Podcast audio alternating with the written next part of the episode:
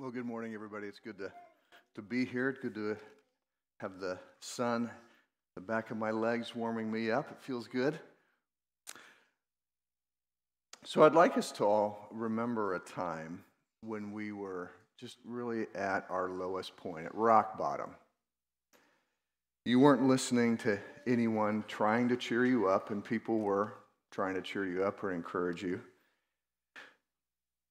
You were most likely blaming the authorities in your life for all of the things that were going bad, because we tend to think that somehow the authorities in our lives should save us from every problem that we run across. Probably we're also blaming God for the discomfort and suffering and misery you were experiencing. And you were probably trying to comfort yourself in any way you could. I'm sure we can all think of, of those times. Well, that's where Moses and Israel are finding themselves. So we are working through the book of Exodus. We started the book with Israel experiencing almost at least 100 years of harsh slavery under the, the um, tyranny of Pharaoh and the Egyptians. Uh, Moses was a, a young boy of, of Israel that um, was saved from the edict to kill all the, the newborn baby males. So his mom put him in a river, and the Pharaoh's daughter found him. And um, he grew up in the house of Pharaoh as a Hebrew boy, uh, but uh, eventually gets rejected by both Pharaoh's household and the Egyptians, as well as his Hebrew people, and finds himself in Midian. And so he's, he's struggling with who he is and what he's called to do and, and, and what, his, what his purpose is. He doesn't know who he belongs to, doesn't have a nation. And so we see Exodus unfolding with this story that God is working out through the nation of Israel, but also through the individual of Moses. And so we can see ourselves as a, as a people of God, as a church, uh, through the eyes of the community, the nation of Israel, but also as individuals through the through the life of Moses. And so God has called Moses through the, the, uh, the speaking to him through the, the burning bush. God has called him to, to lead Israel out of Egypt, and he has provided Aaron, his brother, to be a, a source of support. And so God has sent them into Egypt. God has pro- made promises to them that He is going to deliver them. God has called them. Moses and Israel follow God's call, follow God's command to them to, to prepare to be saved from Egypt, and we're going to see that everything fails. Chapter 5 is the story of, of everything failing. God doesn't seem like He's coming through. Moses and Aaron are making a bunch of mistakes and, and everything just falls to the ground. So the story unfolds. So we didn't, Mike didn't read all of chapter 5, but uh, he read a good chunk of it. But we're going to start all the way in, in terms of what we're going to look at from the sermon here. We're going to start in chapter 5, verse 1. So there are seven scenes, and when you're reading it, it, it's kind of hard to keep track because there are actually seven different scenes with seven different conversations, and it's fast paced. And so we're gonna we're gonna walk through these seven scenes. So this is this is you know it's been four chapters where we're working up to this deliverance that God has promised Israel. And so they're going to they're going to step into back into Egypt now. Moses is going back to Egypt. He hasn't been there in 40 years. Uh, he's he's family with Pharaoh and his family. And so they're going to stand before him. And so the first scene is Moses and Aaron going to the elders of Israel, because that's God told them to go to the elders of Israel first.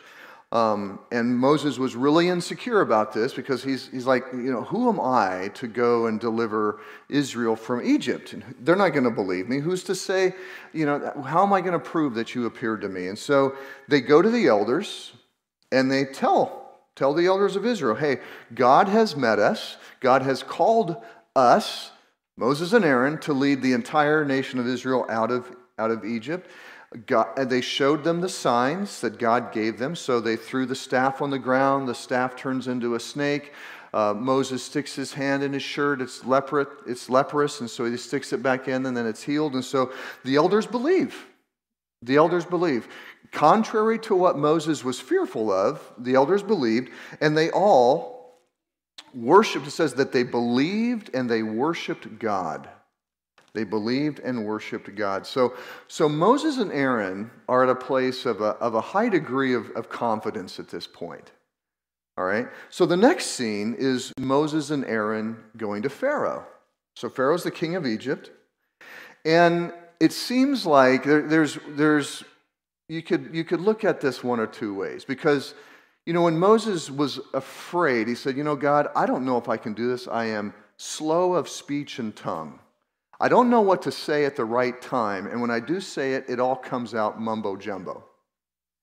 And so God says, I will be with your mouth so that it could speak clear, and I will teach you what to say. All right, so he was very insecure about his speaking um, and what he was going to say. And so when they go in to Pharaoh, they don't actually follow the instructions that God gave them. So here's what God told them You and the elders of Israel shall go to the king of Egypt. Okay, so number one, the elders didn't go with him. Moses and Aaron went by themselves. And here's what you're going to say to Pharaoh The Lord, Yahweh, the God of the Hebrews, has met with us. And now please let us go a three days' journey into the wilderness that we may sacrifice to the Lord our God. Here is what they actually said. Even though they were insecure about what to say, they went in, again, maybe overconfident, because of the success they had with the elders, or maybe feeling so uh, insecure at, in, the, in, the, in the place of Pharaoh. It doesn't really say, but they didn't follow the instructions that God give, gave them, which means they weren't really depending upon the Lord at this point. Here's what they actually said Moses and Aaron went and said to Pharaoh, Thus says the Lord, the God of Israel, let my people go that they may hold a feast to me in the wilderness. There's no pleas. There's no request. It's a, it's a command. And so Pharaoh's response now, God told Moses that Pharaoh wasn't going to listen right away anyway. Right? But still, they weren't following God's instructions. So Pharaoh's response, who is Yahweh? Now, who is the great I am? Is what, is what Pharaoh said. Who is this eternally existing creator of all things who has existed in time, eternity past, and will exist into time, eternity future? Who is this God? I don't know him. Who is Yahweh that I should obey? I don't know the great I am. I don't know this eternally existing God that you're talking about. I'm not going to let Israel go. I am not going to obey. And so we, we can see here in, in, in Pharaoh's statements a couple things that yet we see really throughout all of the Bible. Knowing and obeying God go hand in hand. If you don't, if you don't know God, you're not going to obey God. And the more you grow in your understanding of who God is, the more you're compelled, truly is, the more you're compelled to obey. But we also see this that not knowing God um, makes you a master of yourself. You are your own master. And as we see in Pharaoh, not only is he his own master and he sees no other authority, he also will use every opportunity that he can to exert mastery and authority over others. Not knowing God leads to tyranny and slavery. So from this point, and, and I did a little search on, in, on, the, on the entire Pentateuch, and this is, um, this is the point where knowing God becomes a really strong emphasis of the text. Where, where God will repeatedly say, I am going to do X, Y, Z that so and so may know me. So, beginning now, God is going to make a number of statements that Israel may know me. I'm going to demonstrate my power so that Israel may know me, so that Pharaoh may know me, so that the Egyptians would know me, so that the other, eight, other nations would know me. And we're going to get to the end of it, and Pharaoh is going to be a, at a point where he does indeed acknowledge, I know this God, Yahweh, I have sinned, let, I am letting your people go. He will come to a point of knowing and obeying. But he's not there yet. So Moses and Aaron changed their tone. It didn't work the first time in this conversation. And so they, and so they, they, they pull back on their arrogance and they say, please. But then they also insert this statement if we're not, if you don't let us go, Pharaoh, God is going to destroy us in his wrath. No, God didn't say that. So I don't know if they are trying to scare Pharaoh. Like, Pharaoh, if you don't let us go, you're going to lose this entire workforce to God's wrath. So it seems like they're now using lying and manipulation to try to influence Pharaoh. They're not, they're not sticking to what God told them to say and how to say it. So there's some reliance upon themselves here still in this situation on their own ability to influence and to change Pharaoh's mind. Again, Pharaoh ignores it and he calls then then they leave and he calls in his in his taskmasters, the, the people in charge of the Hebrew workforce. He says, Listen, they have become idle. They are listening to lies. Here's what I want you to do I don't want you to change the quota on the number of bricks that they're supposed to produce, but I want you to stop giving them straw. And so that's what they do. They stop giving the straw to the Hebrews, but they still have to make the same number of bricks. Well, in the next scene, the Hebrews can't keep up. They can't meet the quota of bricks that Pharaoh has set forth, and they get beaten at the end of the day. The, the, the foreman for the people of Israel get beaten. And they're like, what's up? And so the, the, the, the, the foreman, the taskmasters for Egypt, told them Hey, Pharaoh has said this. You have to keep producing the same number of bricks, but we're not going to give you straw anymore. So the Hebrew foreman, after getting beaten, they go to Pharaoh and say, Listen, we're not producing the number of bricks because your people aren't providing the straw anymore. And Pharaoh says, Oh, no, that is indeed from me. So it, it seems like the foreman of Israel thought that the, that the taskmasters of Egypt were just kind of being lazy and, and lying to them, and they didn't want to do any more work. But Pharaoh backs up their story. No, I, it came from me. Same number of bricks, no straw. And that's when the Israelite foreman realized we are in serious trouble. We have endured a hundred years of harsh slavery, and now things have just become even worse. And then Pharaoh tells them why.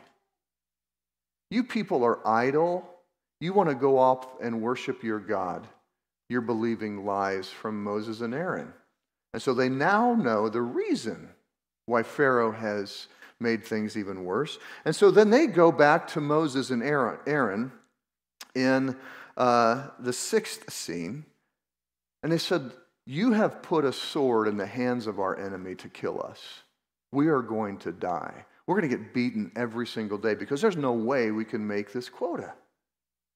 May God, may Yahweh judge you. And the final scene is between God and Moses, kind of back where we started at the burning bush. Moses told God, Who am I? This isn't going to work. I don't have the skill. I don't have, I don't want to do it. So now God's back at Moses, and Moses accuses God. Why have you done this to your people? You said, God, that you were going to deliver them. And why did you send me? I just made things worse. I told you that I couldn't do this. Moses is at his low point. The people of Israel are at their low point. And Pharaoh is feeling strengthened. So it is exactly opposite of what Moses and Aaron and the people of Israel expected. See, and, and here's, you know, when you're reading, when you're reading and you get to chapter five, it's a really fa- it's really fast paced. It changes a lot of conversations. It, you kind of need to read through it a few times just to kind of make sure you're tracking with things. And then, you know, in, in the way that we read, we just stop at the chapter breaks. Oh, I've done my reading for the day. I'm a, I've finished chapter five. I don't want to read anymore. Well, in the original text, they don't have the chapter breaks.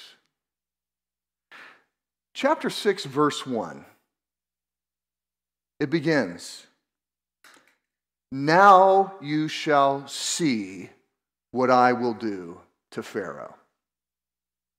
Now you shall see what I will do to Pharaoh. It's like things have hit rock bottom for Israel and Moses and Aaron.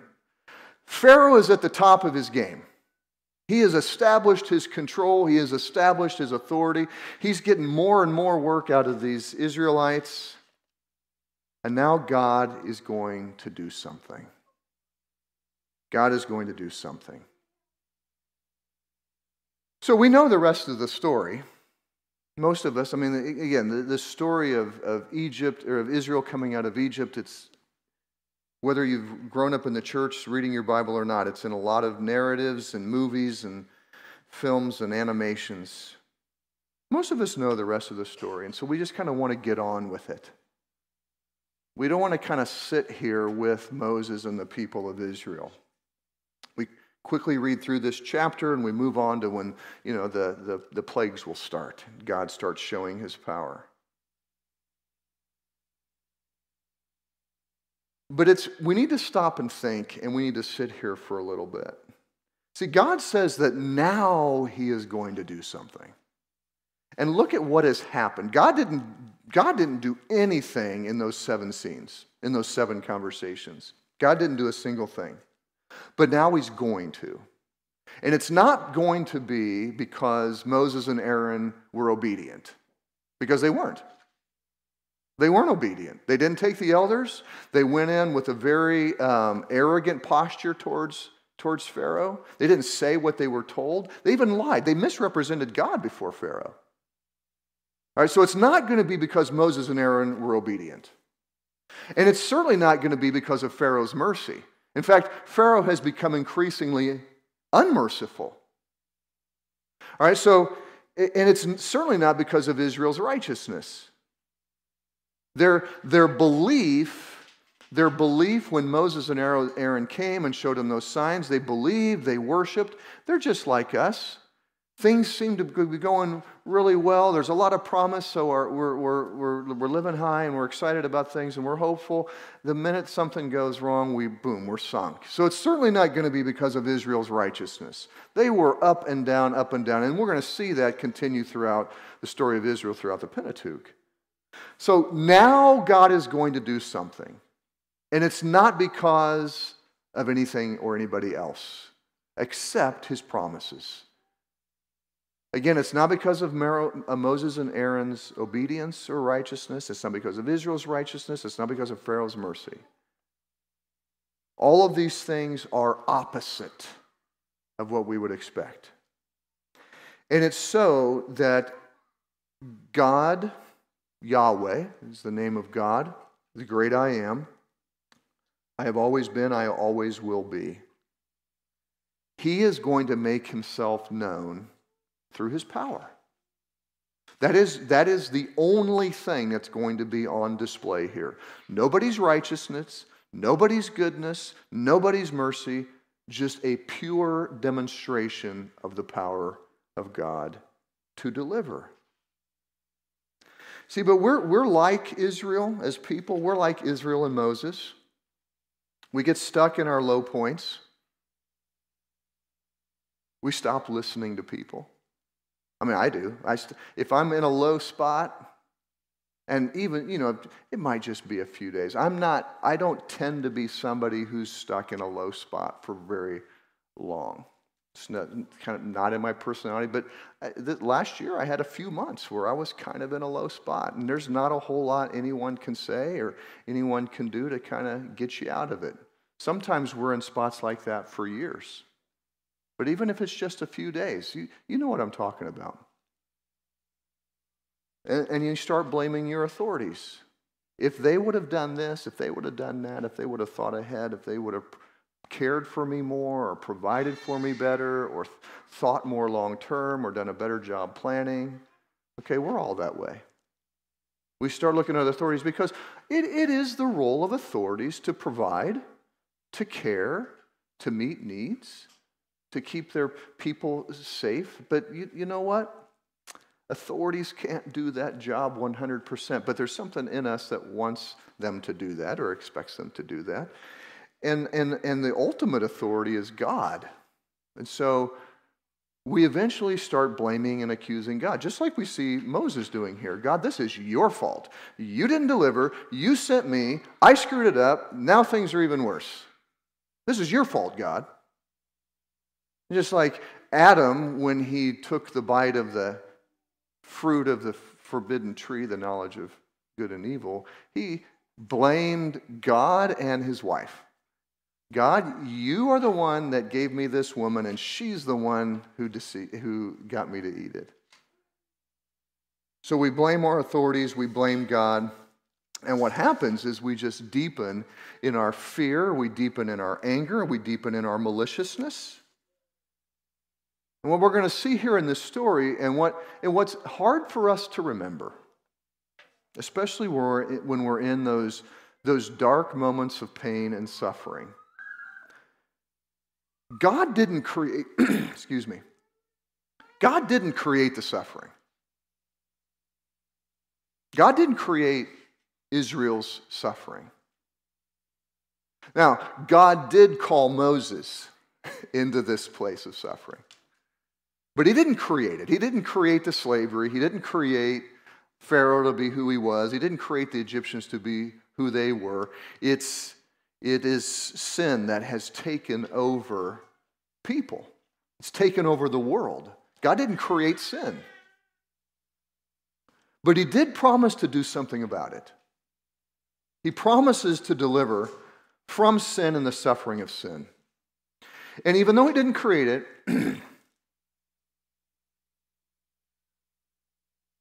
He's going to use it. He didn't create the suffering, but He's going to use it. And he uses it for two things for his glory and for ours.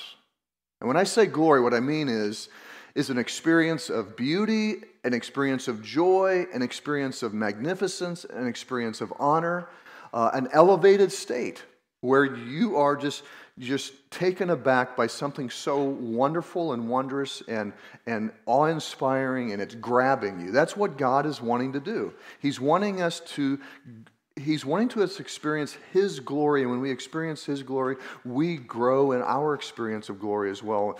Colossians chapter 3 says that when, when Christ is appeared, we will also appear with Him in glory. And so when God is glorified, His people experience that glory as well. And so God is going to take suffering, He's going to turn it on its head for His glory and for ours. He's going to maximize the potential for people to truly know him through, through the suffering. And there's, there's no way that, that what God is going to be that what God is going to do can be laid at the feet of anybody else. Moses and Aaron messed up. Pharaoh is, is more harsh and, and cruel than ever, and the people are not righteous. No one can take any credit for what God is about to do. And we ultimately see this same picture in the story of Jesus Christ. The story of Israel is really the story of Jesus Christ in a lot of ways. You know, it's, and, and centuries later, it's, it's, it's, it's, you know, you know something, but you deepen in your, in your, in your understanding or grasp or appreciation of it so when Jesus is at Gethsemane, when he's in the Garden of Gethsemane, it's the night, before, it's the night he's going to get arrested. He is celebrating with his disciples Passover. J- Jesus knew from the stories from hundreds of years earlier of the very event that, they have, that they're celebrating. Jesus was killed over Passover. Israel is about to experience Passover. These stories are in Jesus' mind. He knows that things got worse before they got better. He knows that, that Israel and Moses and Aaron had to be at their worst spot, and that Pharaoh had to be at his greatest spot for God's power to be maximized. So, Jesus, in the same place, Garden of Gethsemane, this next day, that night and the next day would be Jesus' lowest point. He was arrested, beaten, mocked, stripped, whipped, crucified, and killed. And he knew all this beforehand, and he wanted to get out of it. He asked God, God, if, if there is any other way than for me to go through this pain and suffering and death, I'd, I'd love to hear about it, but let your will be done. He didn't blame God. He didn't even blame he didn't even blame the Jewish and Roman authorities. He, he acknowledged before them, any authority that you have over me has been given to you by God.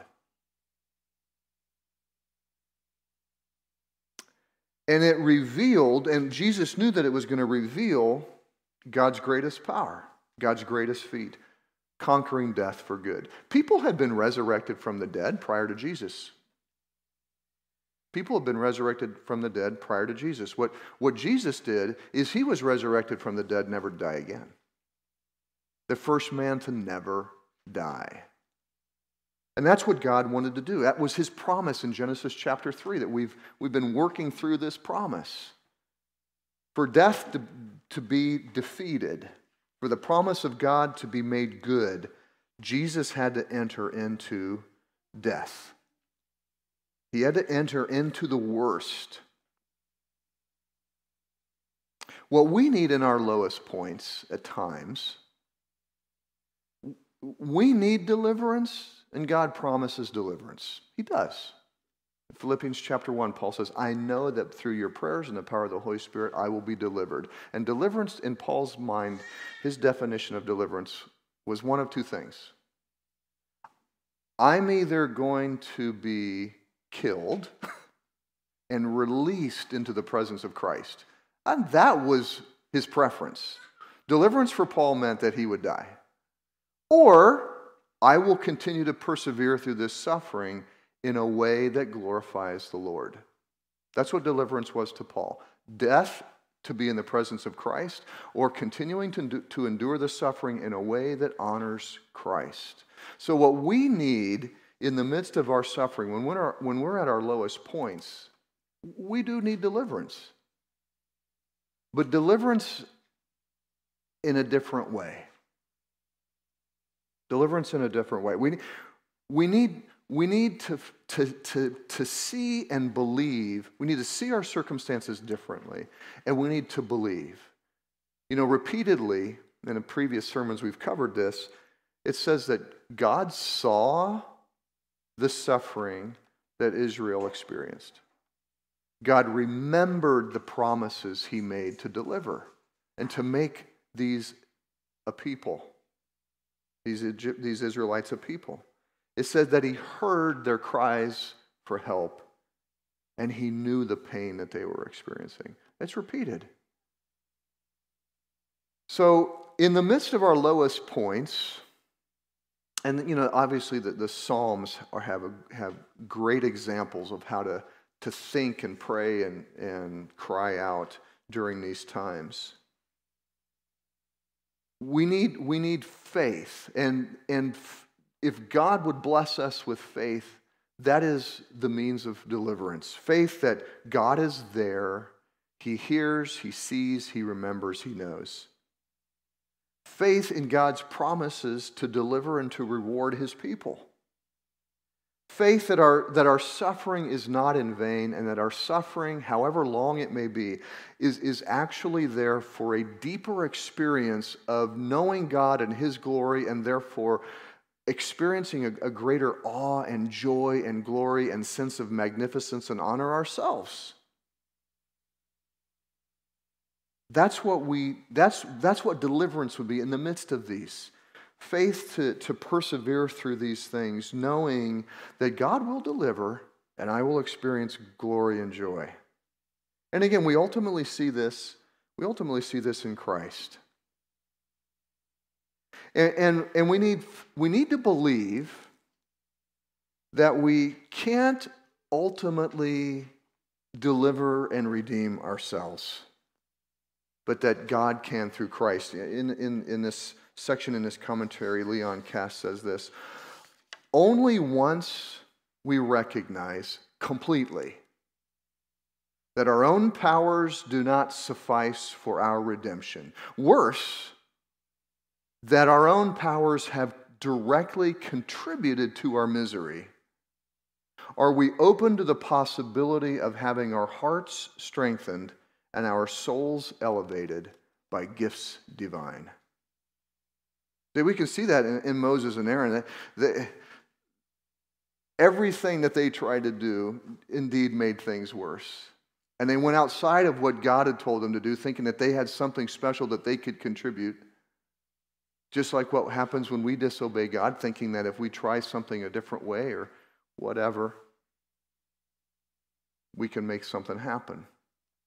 Only when we come to the point where we recognize that, you know, I can't deliver myself and I'm only making things worse, will we open ourselves up for God to actually do something? We need to shift our beliefs. We need to stop believing that the suffering will never end. We need to stop believing that our authorities don't care and that God isn't there. We need to stop believing that the only way out of our problems is ourselves. And we need to start believing that suffering has a purpose. And we can see this again in, in, in Jesus Christ. And it says that, you know, it's the faithfulness of Christ that brings us our righteousness and our deliverance and our faith in Christ's faithfulness. Our faith ultimately has to rest in Christ and his story, which is a greater experience of the story of Israel and Moses that we are finding ourselves in. Let me pray. Lord God, thank you for this, this really uh, down to earth and, and reflection of the of human experience that we see Moses and Aaron and the Israelites going through. And God, through them, we can see ourselves. We can see ourselves, which points us to you and, and to the Lord Jesus. So, God, our prayer as a people is that we as individuals will, could walk with you in this way, where we could see that deliverance is certain and that it is through honoring you in the midst of our trials. And help us, God, to collectively, as a people, strengthen and encourage each other to persevere through trials and storms that are sure to come against your people, uh, that we could remain one minded, strong in love, God, for you, for each other, and, and for this world. In your Son's name we pray. Amen.